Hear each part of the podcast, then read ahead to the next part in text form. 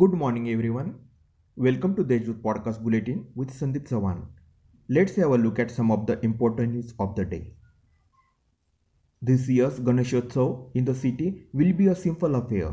One of the main attractions of a 10-day Ganesh festival has been an eye-catching decorations and huge Ganesh idols installed at famous BD Bhalekar ground which see Nashikites thronging the ground every year.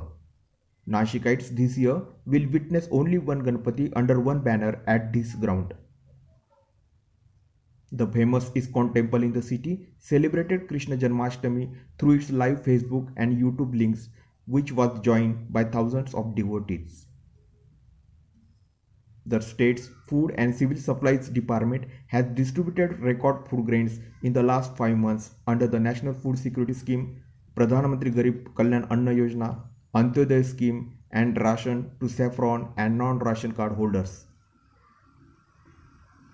The admission process for the students of class 11 in Nashik Municipal Corporation limits has started on Wednesday, while the first merit list will be announced on August 30. There are 25,270 seats available for various faculties in 60 junior colleges in the city.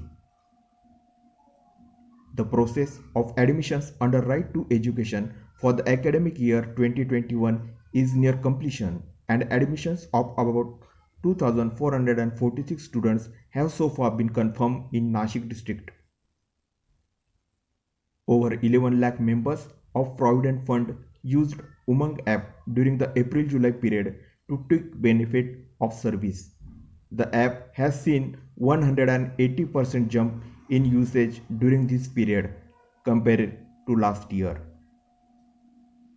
About the pandemic, till Wednesday, over 16,000 patients got cured and discharged with recovery rate touching 75%. While with the addition of 763 new cases, the COVID count has inched closer to 22,000 mark. So Nashikites, that's all for today's news. Stay at home, stay safe. For more, log on to deshdoot.com. Thank you.